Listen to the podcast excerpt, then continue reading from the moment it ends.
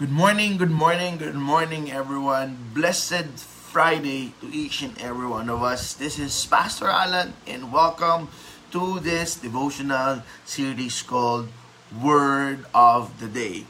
This is the 7th of August, and just like what we keep on doing every day, I would like to share a portion of the book of wisdom that dear Solomon have written.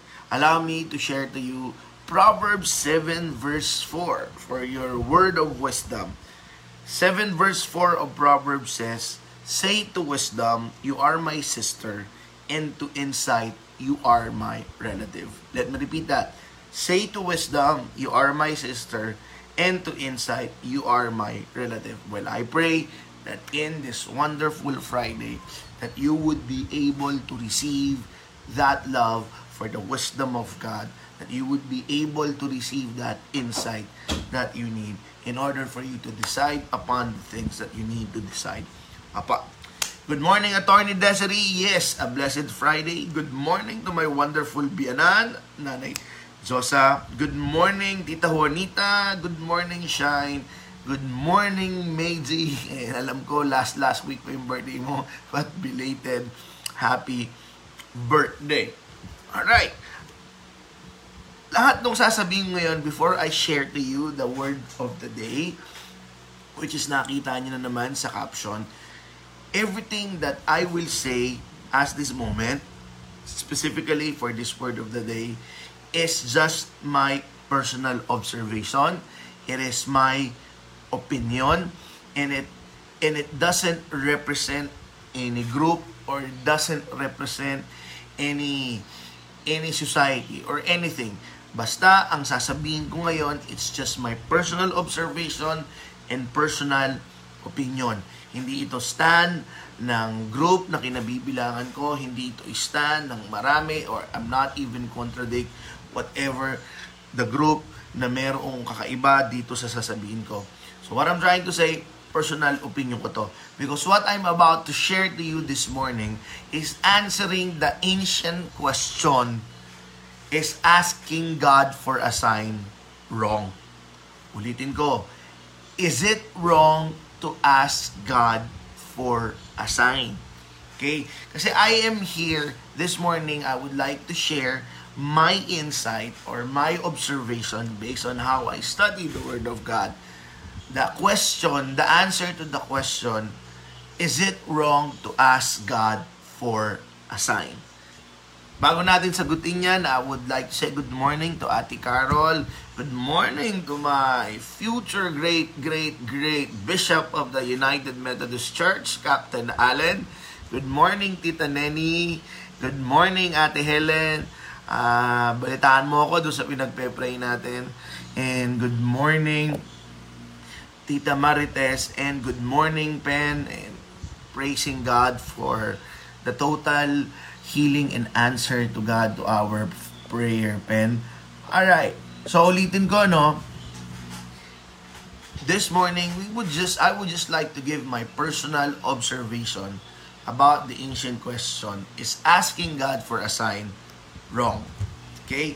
Maliban na humingi ng sign o pangitain sa ating Panginoon. Before I go on, I want you to know that asking God for a sign is biblical. Alright? It is written all over the Bible. Ang paghingi ng sign sa Panginoon is biblical.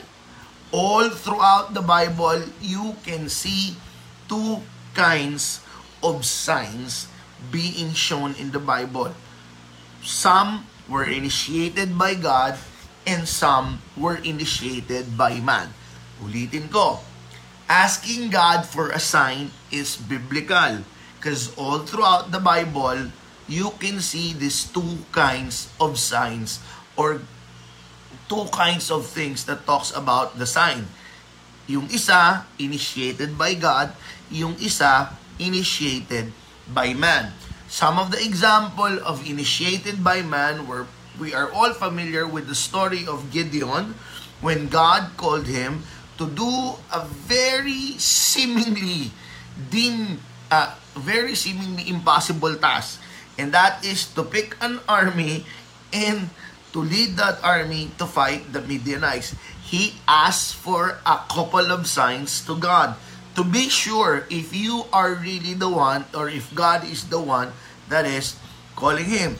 That particular story, man initiated in asking God for a sign. In the story of Hezekiah, that dude, okay, si Hezekiah, when he got promise of a certain healing, he asked God for a sign. He wanted to be sure kung talaga bang yung pinangako sa kanya na kagalingan, eh mapapasa sa kanya. That is why he asked for a sign.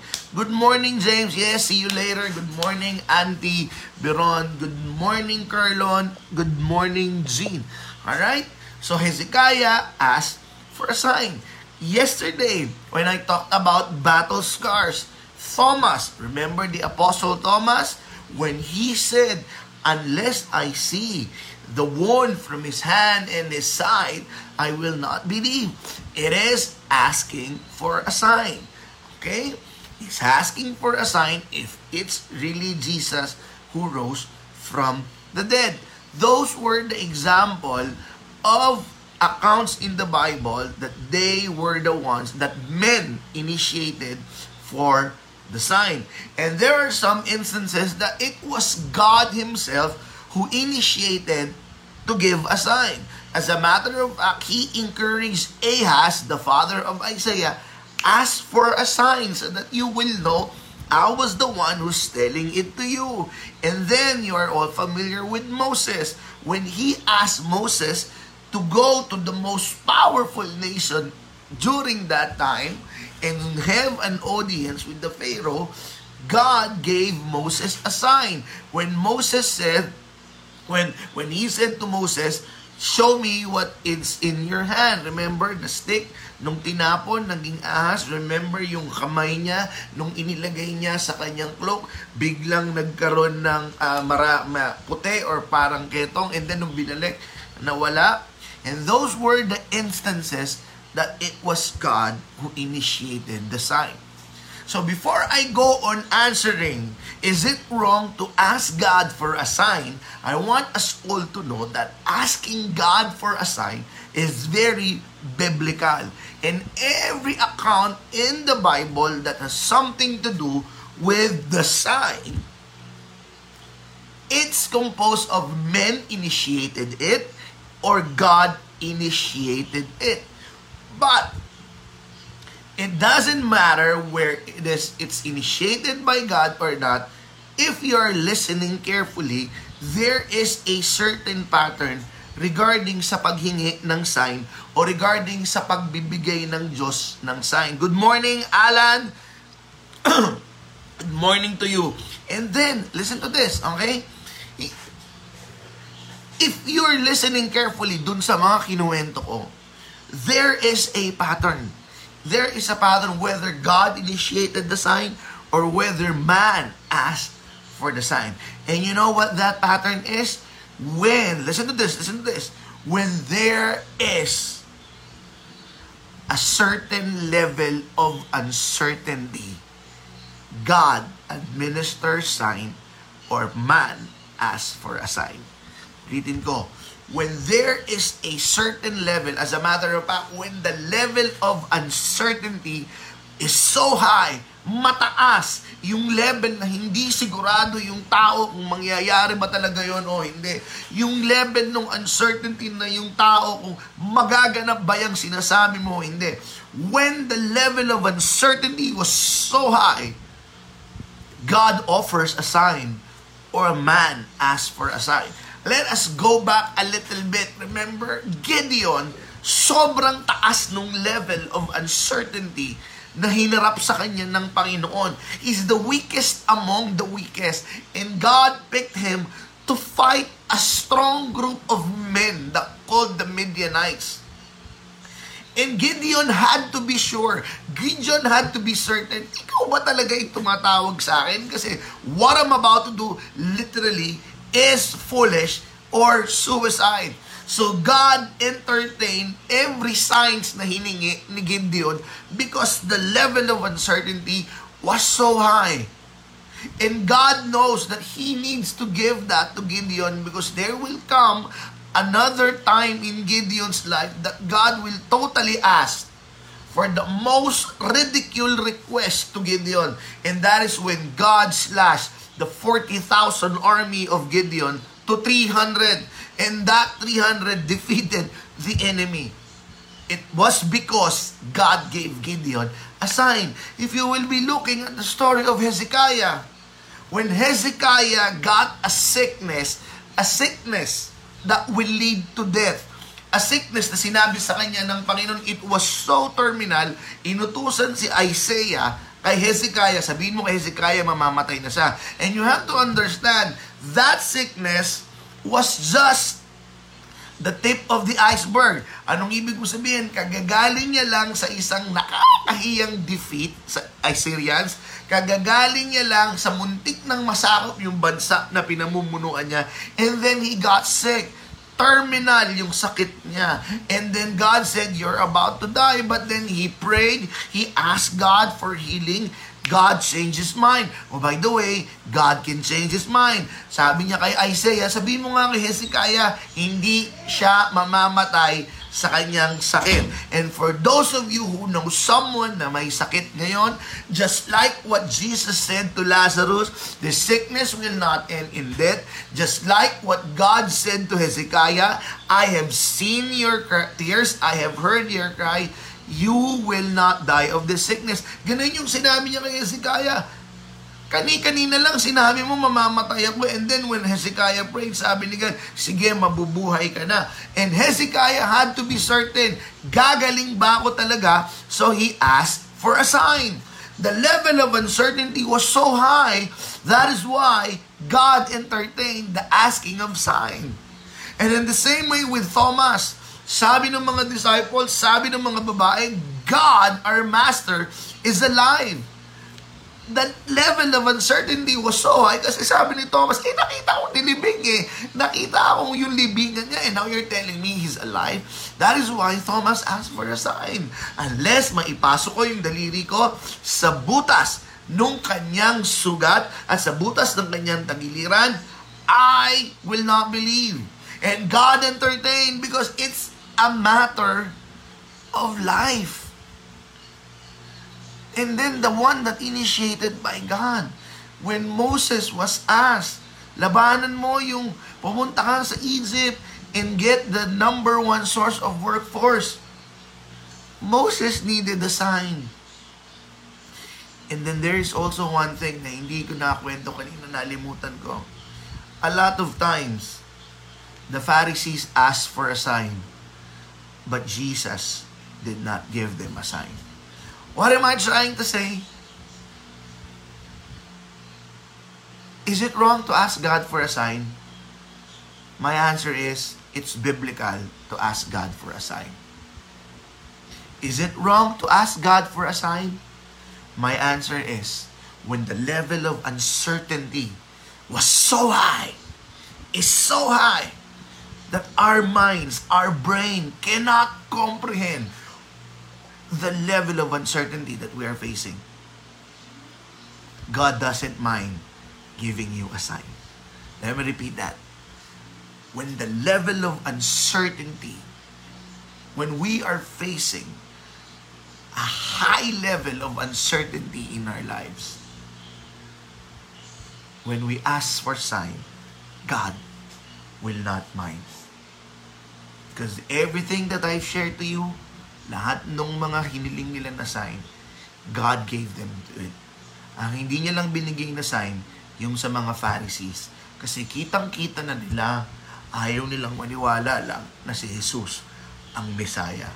But for those people that I mentioned, marami pa, the level of uncertainty was so high, God doesn't mind giving them a sign.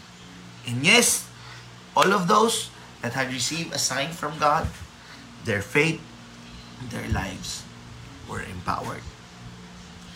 A couple of days ago, I'm about to end, I was sharing some thoughts with my wife, Denise, with what's happening right now in our country, in the in the world of the church, in the world of the politics. Yung nag-uusap kami ng asawa ko doon sa kanilang uh, company na pinagtatrabahuan.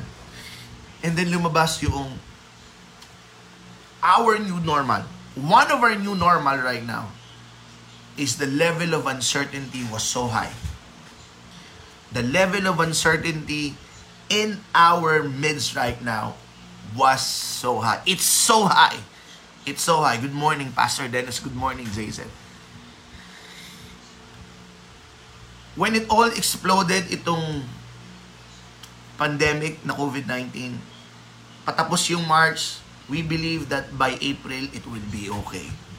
And then comes April, the Philippines or the whole NCR were subjected to extended community quarantine. And we began to hope, we began to be certain that after April, it will be okay. That's our level of certainty during that time. Pagkatapos ng April, pagkatapos ng, pan, ng, lockdown, everything okay. Then here comes May. The quarantine got extended. And then we begin to think, ah, baka pag June, okay na. And then here comes June. Nalipat tayo sa medyo magaan na quarantine, GCQ. We started opening our economy. We started to go out again. But then here comes July, tumataas ulit. And then here comes August. We will revert back to MECQ. There is a high level of uncertainty that we are facing right now. As a matter of fact, there's a certain level of uncertainty pag lumalabas tayo. Feeling mo lahat ng katabi mo, carrier ng virus, at feeling mo yung katabi mo, ang tingin niya sa'yo, carrier din ng virus. When it comes to jobs, I was talking to, to a mother a couple of days ago asking for a prayer request. We were praying for her daughter to have a job. The daughter got her job back and we're happy, we're celebrating. But then after a week, that mother informed me, nag-back out yung daughter niya. Bakit? Because the job cannot provide a certain level of certainty. Ano yon? That the company will take care of her daughter in case na may mangyari. Kasi araw-araw pumapasok that the company will assure na magiging regular yung anak niya ulit, maibabalik sa regular status. Kahit yung kumpanya na nagbukas, hindi certain. And that is why because of the level of uncertainty from that daughter, from that woman, she backed out. Umalis siya sa trabaho. And then, one of my inaanak, two weeks ago, he told me, two weeks ago, he told me, Pas, Nidong, pinapapasok na lang kami 15 days. Yung 30 days naging 15 days. And the level of uncertainty in his heart is so high. Hindi ko alam kung may trabaho pa ako. Hindi ko alam kung hanggang kailan ako masusustain ng trabaho ko. There is one thing that he's certain though, at mas ganon ang ano niya, parang mawawalan ako ng trabaho. The level of uncertainty is very, very high at this very moment. Isa lang ang sigurado ko pagdating sa December, lalabas si Jose Marichan sa ating mga radyo at kakanta ng Christmas in her hearts. I'm kidding aside. Sobrang taas. Not only in the Philippines, but only in the world, but also in the whole world, the level of uncertainty is so high at this moment. And just like what I've shared to you, those stories from the Bible, those dudes that ask God for a sign, they ask it in a time where the level of uncertainty is way beyond their comprehension. If you who are watching right now is living day to day with that kind of uncertainty, that uncertainty that robbed you of your sleep, it is not bad to ask God for a sign. If your level of uncertainty causes you to be fearful, causes you to be afraid most of the time, asking God for a sign, for a certain kind of assurance, is the right thing and wise thing to do as of this moment. If the level of uncertainty that you are facing towards your job, towards your business, towards your ministry, towards your family, towards your health, if that level of uncertainty robs you of your sleep, creates so much fear in you, causing you to be anxious, causing you to be depressed, asking God for a sign would be wise. Because God doesn't mind. Hindi mababawasan yung pagka-Diyos ng Diyos pag pinagkalooban ka niya ng isang pangitain, ng isang sign, na naririnig niya yung iyak mo, yung sigaw mo, at nakikita niya yung mga luha na bumapatak sa mga mata mo. At nakikita niya yung 52 days challenge na ginawa mo sa sarili mo. Keep on coming. A lot of people are sharing their 52 days challenge. Oh, I'm praying for you. We live in a world right now where one of the new normal is uncertainty. And asking God for a sign. This is just me, ah. Is not a picture of a weak faith. Asking God for a sign is a clear picture that we are human being. And in this time of uncertainty, the best thing to do is to be human. And the best attitude or attributes of being a human is asking for some certainty. Nagaganda ba yung nangyayari sa buhay ko? Last night, before I go to bed, bago ako matulog, one of our leaders in the church, wonderful woman of God, she messaged me and she gave me a word. A powerful word. And I believe it is what God, God's way of showing me a sign. Sabi niya, Pastor, this is the word of God for you. Ezekiel chapter 12, verse 28. Therefore say to them, This is what the sovereign Lord says. None of my words will be delayed any longer. Whatever I say will be fulfilled, declares the sovereign Lord. Let me repeat that. None of my words will be delayed any longer. Whatever I say will be fulfilled, declares the sovereign Lord. For me, this is God giving me a sign. Why? Because I've been waiting and I've been praying for the promises of God in my life. And that night, yesterday, bago ako matulog, God delivered a sign through a wonderful woman. At ang sabi ng sign na yon, walang madidelay sa mga salita na ipinangako ko sa iyo. Whatever I say, I declare it will be fulfilled. Ezekiel 12:28. In the same sign that was given to me last night, I give to you. None of my words will be delayed any longer. Whatever I say will be fulfilled, declares the Lord. So, for me, is it wrong to ask God for a sign? Absolutely no, for me. Is it wrong to ask God for a sign? The level of uncertainty is beyond your comprehension, hingi ka lang, Panginoon, bigyan mo naman ako ng kasiguruhan. Bigyan mo naman po ako. Lambing naman po ako ng sign na yung pinagpe-pray ko, naririnig mo. Palambing naman, Lord. Hayaan mo naman na makareceive ako ng sign.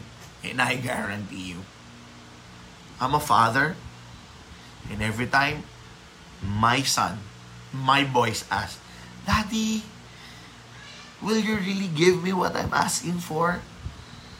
And then I always say, kung mag-alala, pag-iisipan ko.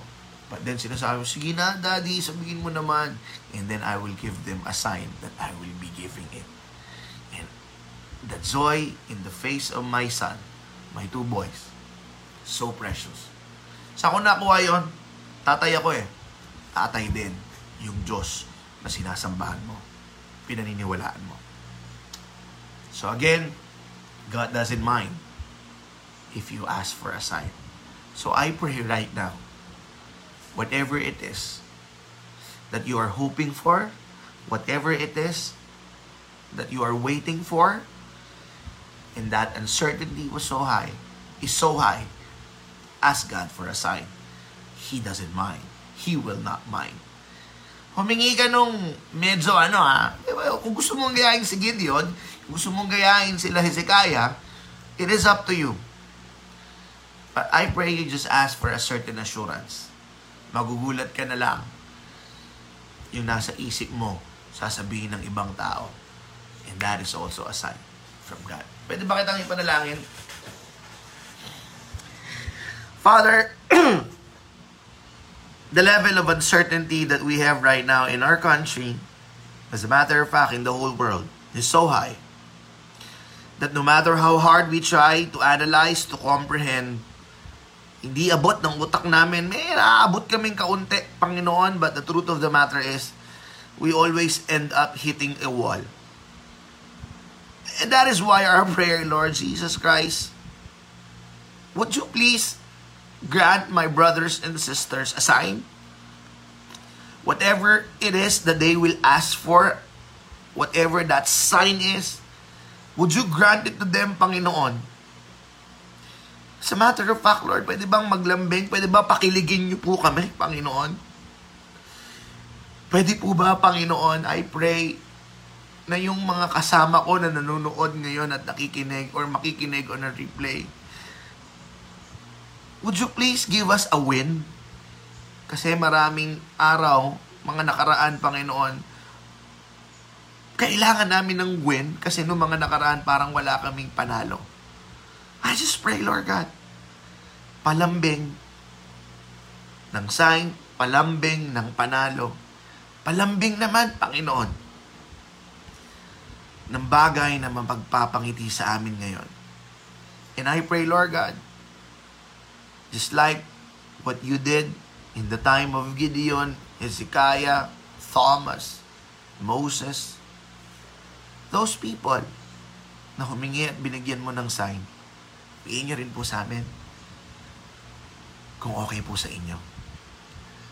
And Lord, for my brothers and sisters who are doing their 52 days challenge, know that, Lord God, that your strength will be upon them as they fulfill that 52 days challenge that they have for themselves. In Jesus' name, Amen. And maybe you're wondering, ano ba itong pinagsasabi-sabi nito ni Pastor na 52 days challenge? I think I, I said it on Tuesday, you watch it on my, on my page. And it's a 52 days challenge na challenge ko sa mga tao. And nasa sa inyo yan kung anong challenge ang ginagawa nyo. Some will be praying, some would be praying for their husband, some would be go on on a diet, some would go on whatever it is na gusto nilang gawin. So I pray that you start the 52 days challenge. Thank you, Ate Nenny. Thank you, Attorney. Thank you, Clara. Hello, Jem. Hello, Attorney Erich. And hello, Daisel. Hello, everyone. Hello. Hello, Ate Dulce. God bless you and Sally and your family. Hello, Pastor Dennis. God bless. See you again for tomorrow's word of the day.